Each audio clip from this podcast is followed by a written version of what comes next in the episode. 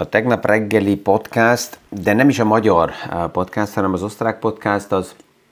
foglalkoztat tovább is. Nem is gondoltam, hogy a szabadságunk és azután az idő, tehát nem, azok a beszélgetések, amelyek ugye a szabadság alatt történtek, és amit a tegnap az éles podcastba kitettem németül, az egy beszélgetés volt Leonnal,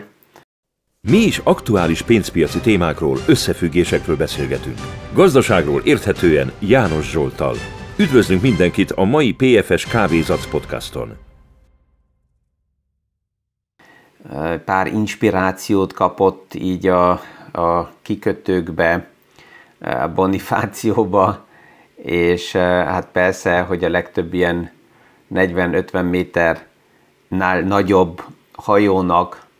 a tulajdonosa, amiket ott megnéztünk, beleolvastunk, azok általában mind ö, nagy vállalkozók, tőzsén bejegyzett cégek, ö, a részvénykérdésekkel megint foglalkoztunk. Tehát az egész ö, ment tovább, és nem is gondoltam, hogy mikor visszajövünk, akkor ő saját maga is a, a témát tovább élesbe tartja, most könyve, könyveket kezd összegyűjteni, és beleolvasni. Lehet, hogy erre megint egy külön podcast sorozatot fogok összeállítani, mert többen jönnek újra és újra azzal a kérdéssel, hogy akkor mi a javaslat, hogy mit olvassanak, és um, itt, itt anélkül, hogy lelőném a podcast sorozatnak a témáját, de, de is, itt is azt kell mondjam, hogy érdemes nem főtétlen azt olvasni, amit valaki olvas, hanem, hanem valamelyik könyvvel elkezdeni, és aztán megtalálni a saját irányt, a saját témaköröket, ami érdekel. Tehát ő most, most tőzsde körül és a részvény körül veszi a könyveket kézbe. Tehát minden esetre magyarra is próbálom a podcastot lefordítani, ezt a tegnap is már mondtam, de technikailag egyszerűnek gondoltam, mind ahogy most menet közben tűnik, tehát ez lehet, hogy tart egy pár napot, ha a hétre nem sikerül, majd a jövő hétre ezt beépítem. De ami a beszélgetésben vele történt, az azért érdekes, mert ugyanazt a visszajelzést kaptam tőle, amit én éreztem 1992-ben, mikor annak idején ilyen első gazdasági könyveket, cikkeket vettem kézbe, és annak ellenére, hogy mint, mint közgazdász, gazdaságot tanuló egyetemista voltam. Emlékszem, hogy a, azt a cikket, mikor kézbe vettem, akkor egy ilyen sárga kiemelő e, filccel aláhúztam azokat a kifejezéseket, azokat a mondatokat annak idején, amit nem értettem. És a végén, mikor megnéztem a cikket, tehát akkor több mint 90% a sárga volt, és ezt újra és újra szívesen kézbe veszem, és visszaidézem ezt a képet, mert ez azt mutatja, hogy honnan jön nagyon sok ember, aki nem foglalkozik nap mint nap a gazdasági hátterekkel, és hova fontos, mint szakember is, vagy podcastokat, YouTube-okat összeállító valaki, mint tanácsadó is, hova fontos visszamenni, mert nagyon sok kifejezés, amit ma naponta használunk, az természetessé kezd válni, de ez nem azt jelenti, hogy ez tiszta az embereknek,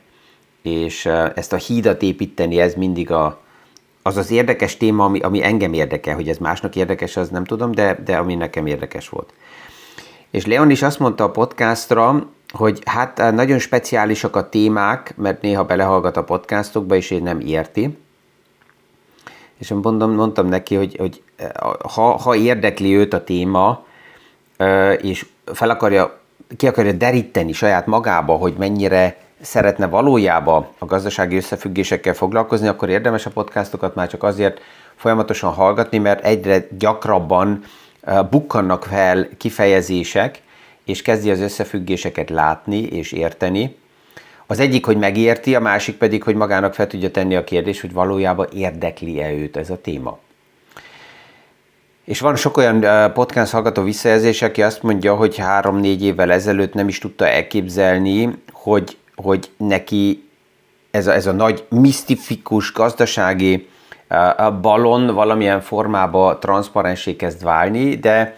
ahogy, ahogy a, podcastokat így naponta hallgatja, így egyre több fogalom helyre kerül, és tudja kezelni, és hogyha a hírekbe, vagy egy újságcikkbe, vagy egy jelentésbe, vagy egy marketing anyagba fenn megjelennek kifejezések, akkor ez már nem ilyen, nem mumus, hanem, hanem hogy tudja, hogy egyáltalán miről van szó. És itt megint benne vagyunk, ugye a napi jelentésekbe elindult a jelentési szezont, tehát et, már a múlt hét végén elkezdtük a misét olvasni, a nagyokkal, ugye BlackRock, City, JP Morgan, Wells Fargo, a banki szektor általában az első, amelyik elindul a negyedéves jelentésekbe, és ez azért érdekes, mert a banki szektor az általában mint egy ilyen lázmérő mutatja azt, hogy milyen az állapota a gazdaságnak, mekkora a kockázat, kockázatvállaló affinitása a bankoknak, mennyi tartalékot képeznek, mennyire félnek attól, hogy hitelek bedőlnek, és itt az úgynevezett Gold Glöckchen szenárió jelenik újra és újra, mint kifejezés meg. Ez, ez mit jelent? Így most nagyon szó szerint kell fordítsam, a Gold Glöckchen az így a, az, az ideális paramétereket foglalja össze magába, hogy az infláció csökken, de emellett a gazdaság növekszik. Ha az infláció csökken, az azt jelenti, hogy a nyomás a központi bankokra tovább kamat emelése nem szükséges, ha bár erről ugye tegnap beszélgettünk, hogy azok a mechanizmusok, amit ma a központi bankok alkalmaznak, ez, ez inkább a hitelt érinti, és a privát fogyasztót érinti, és erről az oldalról az aktuális inflációt elég nehéz visszaszorítani. Tehát a piac figyel erre, hogyha csökken az infláció, akkor jó, mert akkor nem lesz annyi kamatemelés. A másik oldalon pedig erős a gazdaság. És ez azt jelenti, hogy magasak a marzsok, tehát ez egy ilyen ideális ö, ö, körülmény, portfólióképet alakít ki, és a jelentések azok mennek tovább, ez a, ezen a héten is nagyon sok jelentés van, a jelentési szezonnak a csúcsa kvázi a jövő hét lesz, 24 és 28-a között, ott tegnap megnéztem az aktuális tőzsdei kapitalizált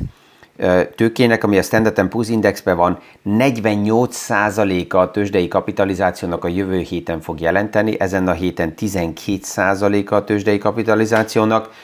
és augusztus olyan 7-ére, akkor a misének a végére értünk, 80%-a a Standard Poor's tőzsde kapitalizációnak akkor már jelentett. És ez azért is érdekes, mert két paraméter van, amitől egy páran elemzők elvárták, hogy sokkal több befolyása lesz és hatása lesz a, a, a, a tőzsdére, az árfolyamokra. Az egyik paraméter az a negyedéves jelentésekkel összefüggésben van, az alatt az idő alatt, amikor a vállalatok jelentenek, saját részvényeket nem szabad visszavásároljanak. Tehát ebbe az időben most egy ilyen vételi blokkálás van, és ez, ez azt jelenti, hogy kevesebb normálisan a kereslet. Ha kevesebb a kereslet, és megvan tovább is a normális eladás, akkor ez az árakat normálisan lefele nyomja. De egyelőre ezt nem látjuk. És ez azt igazolja, hogy az aktuális rally, ami körülbelül egy olyan jó hónap, másfél hónappal ezelőtt a medve piacból fordult a bika piac irányába, azt eleinte a nagy big tech cégek vitték a vállokon, de időközben elég széles eh, vállakra kerül és stabilabb. Tehát az egyik, amit lehet látni, hogy ez a részvény visszavásárlási stop, ennek nem volt kihatása az árfolyamokra, ez tart augusztus 7-éig, tehát azt lehet mondani, hogy augusztus 7-től újra megnyílik ez a vízcsap, ami újra vételt uh, tud elindítani a nagy vállalatoknál, és ők ezekkel tovább fognak élni. A másik hatás, amire várt a piac, hogy ennek hatása lesz, de nem volt hatása, ez a rebalancing,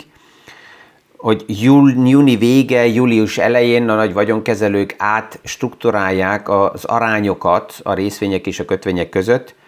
és hogy ez nagyobb eladási nyomást gyakorolna a piacra, de volt elég vevő uh, érték a másik oldalán, hogy ennek nem volt nagy hatása. Ez, ez egy külön téma lesz, lehet, hogy a következő napokban egy, egy podcastot arra is, tehát most már gyűl a sorozat, hogy milyen témákat kellene megint beépítsek, ugye, mert sokszor jön az a kérdés is, hogy részvény vagy kötvény, vagy most megint jobbak a kötvények, tehát erre e, rá fogok tenni külön egy, port, egy, egy podcastot, mert um, itt véleményem szerint tovább is nem az a kérdés, hogy vagy-vagy, hanem pont az a kérdés, hogy is-is, és hogy az arányokkal lehet dolgozni, hogy mikor esetleg nagyobb a részvényportfólió része, mikor nagyobb a kötvényportfólió része. Két különböző, teljesen más um, fajról kell beszéljünk, és normálisan nagyon nehéz az összehasonlítás, de mégis meg, megtörténik újra és újra, és ezért ezt, ezt külön uh, kézbe fogom venni a kötvények kérdését a, a részvényeknél,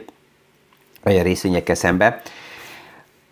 Ami egy érdekes kérdés, a következőként arra vagy kíváncsi, hogy mikor fog a hangulat billenni. Tehát a harmadik és a negyedik negyedévben egy kérdés biztos, hogy relevánsabb lesz, de még, még nem érkeztünk oda. Pillanatnyilag a piac ünnepli mindig azt, hogyha olyan jelzést kapunk, hogy az infláció csökken. Akkor mindig az árfolyamok mennek felfele. De egy bizonyos szint elérésekor az infláció csökkenése nem lesz jó a marzsokra. Miért? Hát a nagy vállalatoknak az infláció az alapjában előnyös, mert megvan a lehetőségük áremelésekre. Ha megvan a lehetőség áremelésre, és konzekvensek a költségeknél, akkor ezzel a marzsokat, a nyereséget uh, tudják magasan tartani, vagy akár még növelni. Ezt láttuk eddig, így az elmúlt év alatt, hogy a piac sokkal nagyobb fék jeleket várt el a kamatemelés miatt, de ezt eddig nem láttam. Tehát az infláció miatt nem tudják emelni a, a, a marzsokat, és a másik, ami történik, hogy egyre többen azt is látjuk, és a múlt héten az infláció számok is ezt mutatták, hogy az infláció alacsonyabb volt, mint amit elvártunk, de a béreknél tovább magas volt az infláció. És egyre több iparágból lehet azt hallani, hogy nem csak itt Európában, hanem Amerikában is nagyon magas béremelések történnek meg a repülési szektorba, a logisztikai szektorba, a turisztikai szektorba, tehát több iparág van, ahol ez látható, hogy magasak a béremelések, és ez megint a marzsokra hat. Plusz jön egy harmadik téma, és ez a tegnap jelent meg, legelőször mind jelentés, hogy Ford beszáll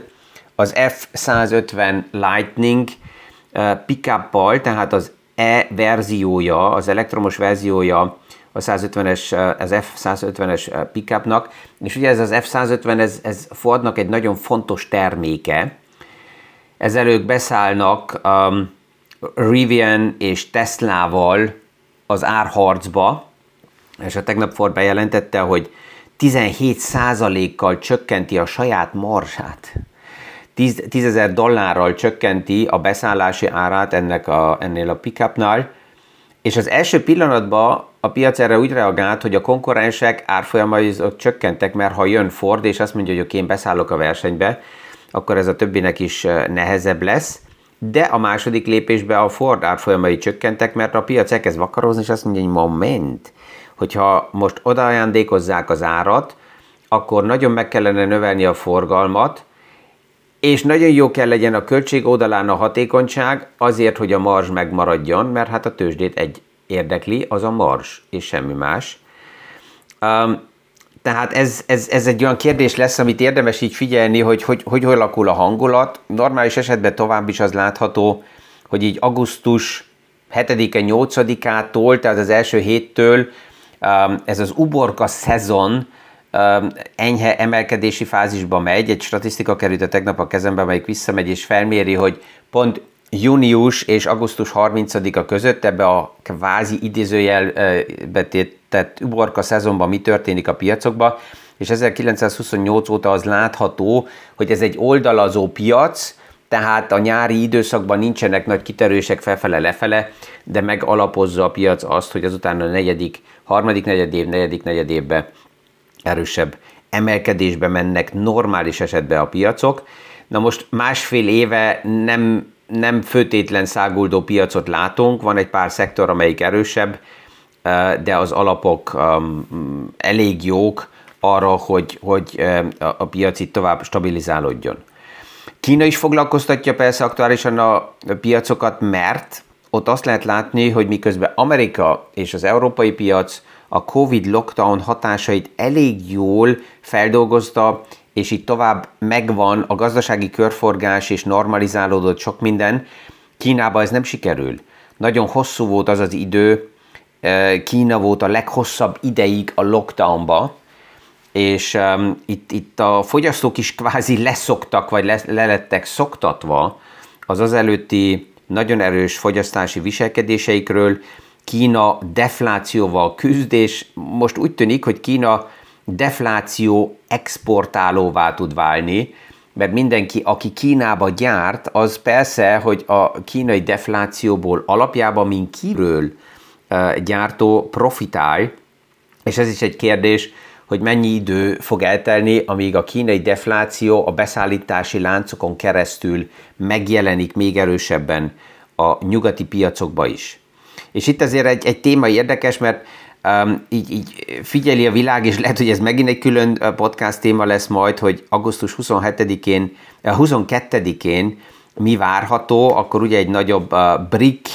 uh, konferencia van Johannesburgba tervezve, és itt vannak olyan gondolati tapogatózások, hogy, hogy esetleg a BRIC kör szeretne valamilyen formában egy saját dollártól független fizető eszközt arany háttérrel implementálni, és tehát ez is egy, egy komplex téma, ami itt jön. Ez gyengíteni a dollárt, alapjában a dollár gyengülése úgyis folyamatban van, de itt Kínának ugye nagy a szerepe, mert Kínának sok minden érdeke, de az, hogy Amerika már hónapra nagyon gyengüljön, és főleg a dollár gyengüljön, az nem érdeke, hiszen világszerte Kína tartja a legnagyobb dollár pozíciót, tehát egy dollár, dollár csökkenése az, az neki fáj, ha bár pont most Janet Yellen ott volt ugye Kínába, és kifele az volt, hogy á, minden harmonikus, és mennyire jó a viszony, és újra normalizálódnak a helyzetek, mégis pont a Janet Yellen látogatása után a dollár index gyengült, ami azt jelentheti, hogy, és, és ezt tényekben nem tudom, de lehet, hogy Kína a beszélgetésekben nem értett mindenbe egyet, amit Janet Yellen ott javasolt, és ezért egy ilyen kisebb dollárcsomagot kidobtak a piacra, hogy azért jelezzék, hogy a nagy dollár tartalékkal tudják ők irányítani, befolyásolni azt, hogy akkor a dollár most gyengül vagy erősödik. Bár ugye a gyenge dollár az megint jó az amerikai gazdaságnak, főleg a világra nézve, mert a gyenge dollár az megint plusz támogatást ad az amerikai vállalatoknak a marzsok oldaláról. Tehát itt megint látjuk, hogy mennyire komplexen összeállnak a mozaik képek, és nem annyira fehér-fekete az egész, hanem számtalan szürke verzió van még pluszba. És, és Kínának a viszonya az Amerikához egészen más, ha megnézzük a Kína és Amerika hosszú időn keresztül közösen kézzel, kézen, kéz, kézzel kézbe növekedtek a globalizációnak, mind a kettő nagyon erős um, profitálója volt, és egészen más a viszony historikusan is Kína és Amerika között, mind akár Kína és Oroszország között. Tehát ott azt lehet mondani, hogy Kína és Oroszország, Amerika és Oroszország között ezt akartam mondani. A hidegháború vége után is azért tisztán ki lehet azt mondani, hogy Amerika és Oroszország között tovább megvoltak a feszültségek, a gazdasági összefonódások nem voltak soha annyira erősek, mint Kínával, tehát az egész szenárió egészen más és itt ugye a, a BRIC körbe van egy másik nagyon fontos szereplő, az India, aki, na ja, ugyanúgy érdekeltebb abba, hogy, hogy ne, ne revolúció és forradalom formába omoljanak össze rendszerek, mert nagyon erősen ő is, India is az amerikai piacnak egy fontos része, a dollárnak egy fontos része, és hát főleg Kína és India között megvan a feszültség, tehát az, hogy ők most nagy harmóniában azt mondják, hogy juppidú, mi megteszünk mindent azért, közösen főleg, ezt nem nagyon hiszem egyelőre el, mert ott a historikus feszültségek még sokkal nagyobbak. Ja, tehát így próbáltam, remélem, hogy ezt a fiam nem magyarul fogja majd meghallgatni, de, de a német verzió is ma ugyanez volt, hogy az aktuális témákat így sikerült egy picit megint összefüggésbe hozni a big picture-rel, a nagyobb, hosszú távú portfólió összeállításokkal, fogalmakat megint ide-oda helyre tenni, biztos, hogy egy pár plusz kérdést feldobni, ami foglalkoztatni fog, de hát ez jó, mert így megvan a következő napokra, hetekre, hónapokra, évekre folyamatosan a téma, amiről itt a podcastok alkalmával tudunk beszélgetni. Ezzel ma is kívánok mindenkinek kellemes napot, ha lehet, akkor megfelelő árnyékot, egy jó fagyit, hűvös helyet, hogyha valaki kánikulába ül és hallgatja a podcastokat. Itt Ausztriában az éjjel szerencsére lehűlt, egy eső segített annyira, hogy normálisan kezdődik a reggel, és ma már nem lesz olyan erős kánikula. Kellemes napot mindenkinek, és a viszonhallásra a hónap reggeli PFS Kávézac podcastig.